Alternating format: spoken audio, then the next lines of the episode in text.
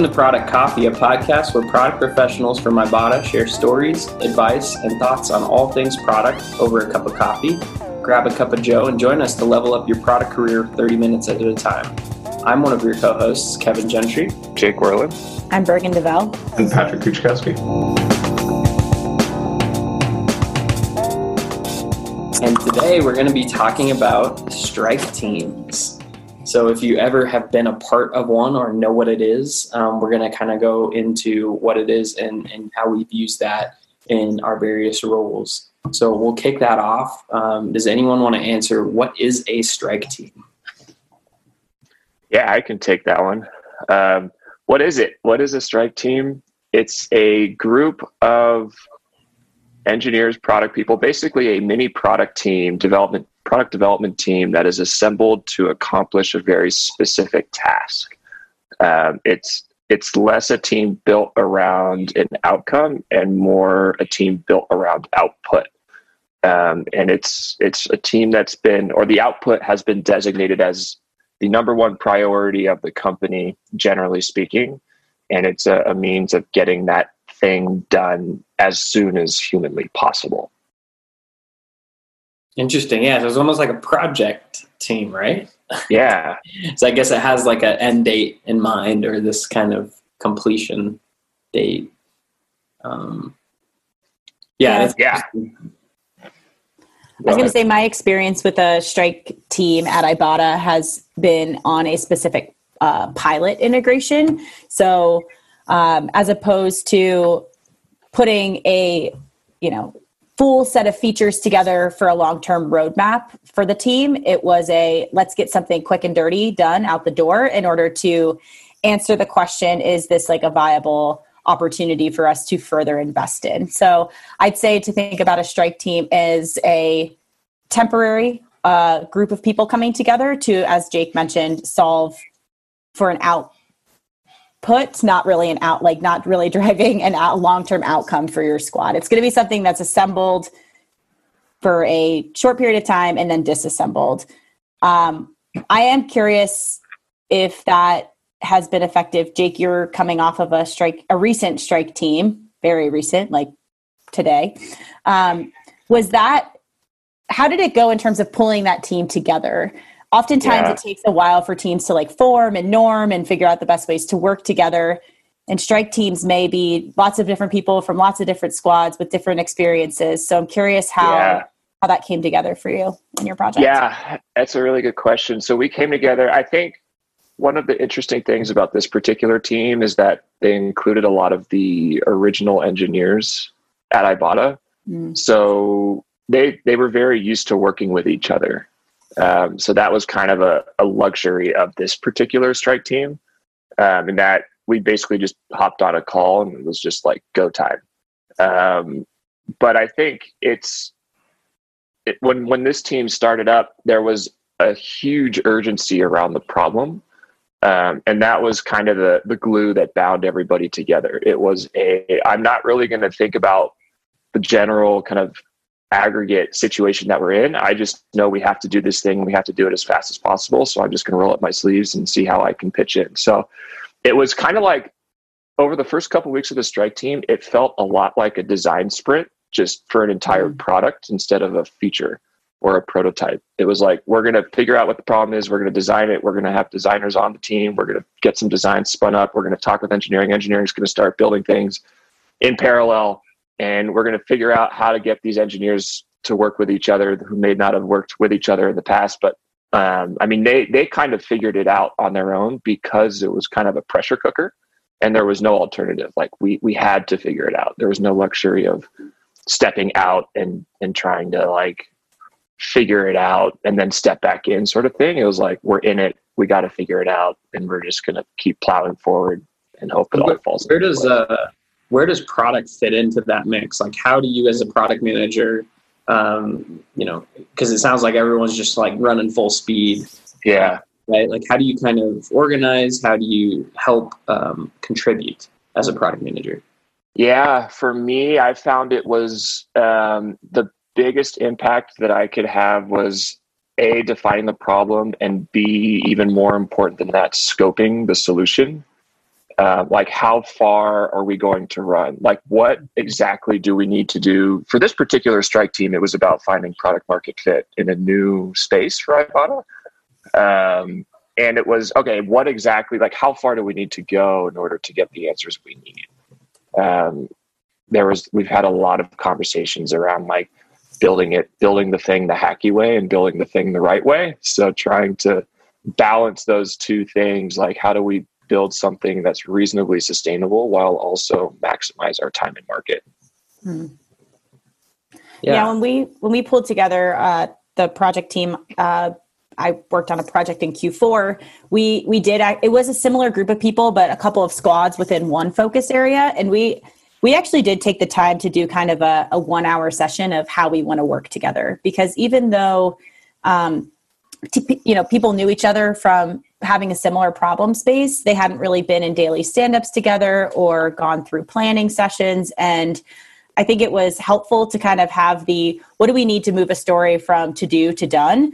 And especially when we were working on like this was a particular implementation focusing on APIs where product might not really have much of an ability to test some of the work that the team has been was producing. Um, it was really important for us as a as a strike team to come together and talk about how are stories going to be written? What does acceptance rate criteria need to include? How are we going to move a story from ready to test into production?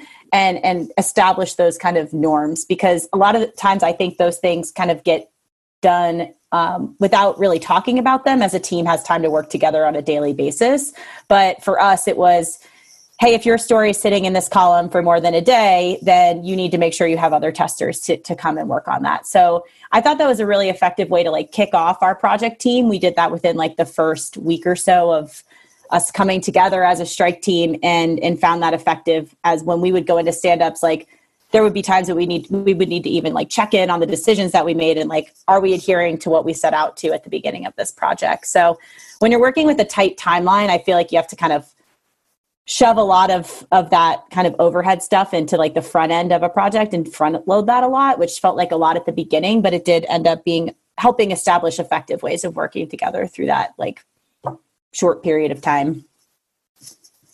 Yeah i like that. Um, especially i think you know coming on into any new team that you're a part of i think that's super critical to knock out the how we work together and get on the same page so that uh, when you do come across those kind of things that you're not used to or the other teams aren't used to, then it's kind of you already have a procedure in place um, to kind of handle mm-hmm. it. Uh, I'm curious, Jake. You mentioned the like getting something quick and dirty with one of these squads, and um, yeah. getting something sustainable. Like, how did you? What were your processes around coming to solving for the customer's problem with not yeah taking that hit to uh, longevity or anything like that? Yeah, I I wish I could say there's like a hard and fast criteria that we use to say like this is what we're going to do and this is what we're not going to do. It was it was more of a, a case by case thing. Like we basically, well, I guess some of the things that we did, um, we would make a decision. We would actively call out the tech debt we were creating for ourselves. We would document it, and then we mm. would say like we need to come back and do this and make time for that. Um, so kind of like normal squad practices, just condensed into days and weeks as opposed to weeks and months. Um, so, I mean that that's generally how we approached it. I think more so than in a traditional environment, we opted for the hacky way um, because we were under such a time crunch to get something usable and something working into the hands of users. Um, but yeah, I think I think a lot of the a lot of the things that we did are, are typical or traditional product management practices. It was just accelerated and taken to a bit of an extreme um, as we condensed the project into a much shorter time frame. Yeah, that makes sense. What um, I'm curious to get other thoughts here. What triggers the let's start a strike team? like what is that because um, you I, i've heard mention the top priority of the company that's not always the case that you have a strike team just because it's a top priority like what is that trigger to say let's get scrappy and get a team together that's a really good question yeah i'd love to ask that to like Luke, our CTO, or Yeah. Heather, VP of engineering, like Yeah. what what is your decision making process? I think if I had to guess at what they're thinking is, um, it would be there's a high highly urgent problem to solve, whether that's reacting to a problem that's been uncovered in the business or identifying a market opportunity and the window for launching something into that market is like now um, Mhm. and So it's like- doing so It's like a reaction to new learnings.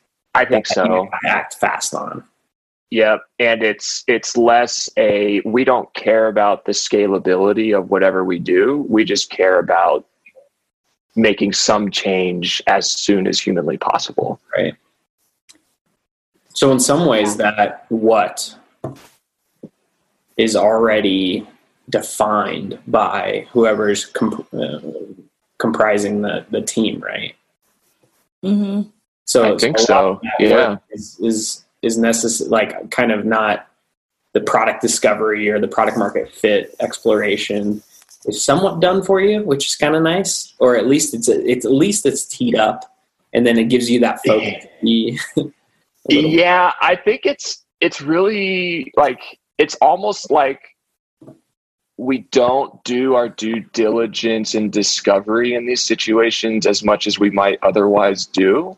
Mm, um, it's it comes to a point where the company is like, yeah, we are pretty damn sure this is the right thing to do. We don't need to validate it to the depths that we would normally do yeah, with research, with analysis, with all of the different pieces that we normally do as PMs. It's like we're just going to do it. We believe in it strategically. It makes sense. We don't need to go do all this analysis to validate that decision. So let's just rock and roll.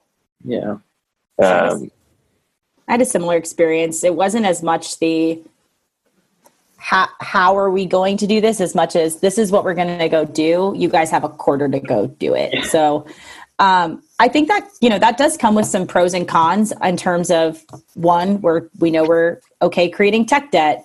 We know that we're pivoting from your existing roadmap and we're putting some of these things that your team has focused on for a while completely on hold. And I think that that does, at least in, in my experience, had some impact in terms of morale on the team. And I think you asked in the beginning, Kevin, like how as product managers can we support that? I, I feel like in my experience with the strike team, I was as much like trying to you know keep morale high and keep the Yeah. team excited about the fact that we were working on a high priority strategic initiative for the organization um, that that felt like kind of the role that I, I tried to fill within that exercise which is you know i think we do that a lot as product managers anyway but it felt like it was something that was really a critical during that kind of time where the team is like we wish we were kind of working on these foundational components that would make this type of thing a lot easier in the future so um, yeah. I'm curious. I'm curious, Jake, if if you had any any similar or, or very different experiences, but that felt like a pretty critical role that product could play in that kind of short Totally. window. I mean, we had so many conversations about how would we do this the right way as opposed to getting something out there. Uh-huh. And those were trade off conversations that we had almost every single day. Mm. Um, I found that I didn't have to be a motivator as much. Like, yes, I was, and I, I did fulfill that role, but I think the problem and the opportunity spoke for itself this time around That's That's nice. um, which was pretty motivating in itself. But it was a, it, it was stressful. Like people were working seven days a week around the clock to get this stuff done, Yeah. um, and so there's there's an element of managing just burnout too, and making sure that you're fully in tune with what's being asked of the team to go do these things because it's it turned it it feels like a sprint when you start and i think the danger with a strike team is that it becomes a permanent team so always making sure that there is an end zone in sight is really important especially because you generally I, my understanding of strike teams is you're asking a lot more of those team members than you might otherwise ask of them in a normal environment Yeah, I think that's a good clarification. Yeah. That it is above and beyond kind of what you're getting asked to do on a normal day to day. Um, But I think it's super clear or it's super important for product managers to have that definition of done in these cases. Yeah. um, and work on that constantly. Like I think that's a it's just a consistent battle we'll have to face. Has anyone been a part of a team that has been pulled from when a strike team in the company has um, yeah uh, started? Has anyone had experiences like that? I don't think I've had team members pulled off of my team. I've had p- team members join my existing squad to pull for that strike team, and so that was for me a, a, a, chance to interact with a lot of new engineers that I hadn't really worked with in other contexts outside of like hallway conversations. So I think it was you know prudent to like have one-on-ones with team members. Like here is a little bit of context on me how i i tend to work as a pm like how can we work together as an em pm or an engineer slash pm pair um, to to be effective during during this kind of time that we're all pulled together on one squad? Um, yeah. but i can't speak from the other side of like losing team members. So i'm curious if anyone else has had that experience yeah that one's more in my realm uh, it's kind of the, the advantage of sometimes being in one of those uh, squad sets. High priority a lot of the time, but then you know we'll take a you know the opportunity to, to share out resources as needed. But yeah, it's it's interesting when team members are pulled from a strike team because there is a bit of that uncertainty about what the end state is. And so a lot of your own roadmap initiatives do get put on pause and it creates some internal thrash with the team where they're like, well, is this person around to help? can they answer these kind of questions? Are they coming to stand-ups? You know and so it's that same thing of you don't want those engineers to necessarily feel obligated to be in double the ceremonies trying to do two or three times the amount of work and trying to keep things going for a curtain squad. So it is really key to have that end state in mind because you really just want to have them free to tackle whatever that existing problem is. And the unintentional consequence as well of a lot of the strike teams is that you end up with kind of like a almost a whirlwind going on around it where everything else in the company is kind of looked through with how are you helping the strike team or what are your initiatives doing to bend to that which can be healthy in a lot of ways if it is something that's really critical. But because a lot of this doesn't go through the rigor of a lot of the normal validations that we're going to do sometimes make wrong bets and suddenly you've pivoted a significant chunk of the company and so it's tough to find how can you help versus how can you maintain your own roadmap and the overall strategic initiatives.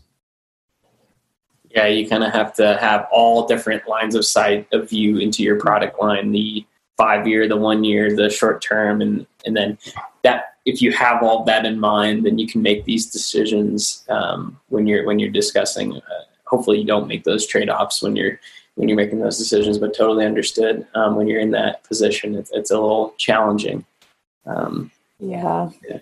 I've noticed it's effective to Patrick's point of like being a peripheral team, at least now on the platform side.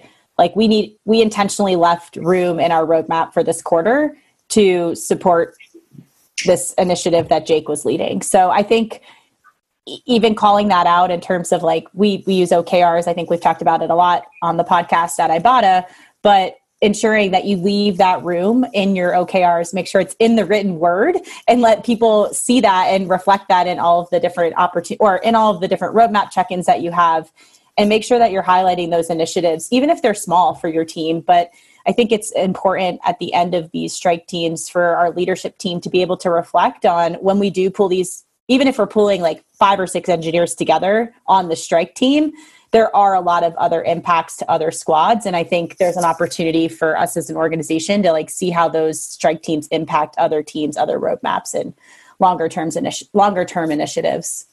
Yeah. yeah it's, it's interesting. I think like you think about strike teams as trying to isolate a problem to a small group of people and so they can go knock it out but in reality it shifts the entire company's focus onto that one thing.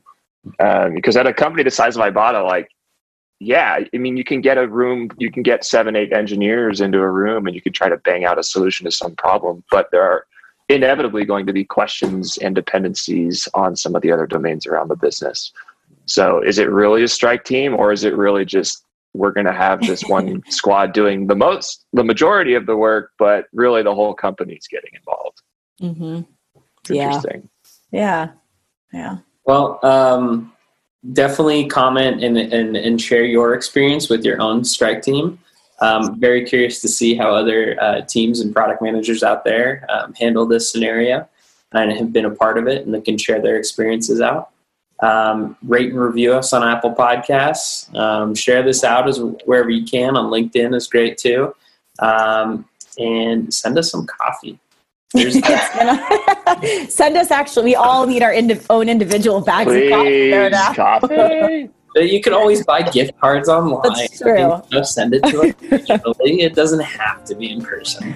I like that idea. I like that idea. Uh, uh, yeah. We're all done with our coffee, so thank you guys for listening to Product Coffee. Um, now go level up.